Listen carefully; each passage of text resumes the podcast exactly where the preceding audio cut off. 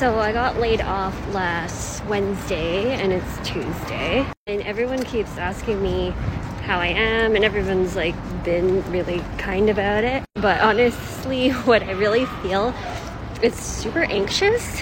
Like I have this pit in my stomach, just like this ball of anxiety, even though all of the circumstances are as good as they could be.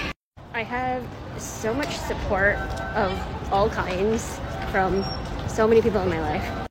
And I'm taking the advice of what a lot of my other friends have said to slow down, like relax a little bit. But that's not my regular speed, so it's kind of hard.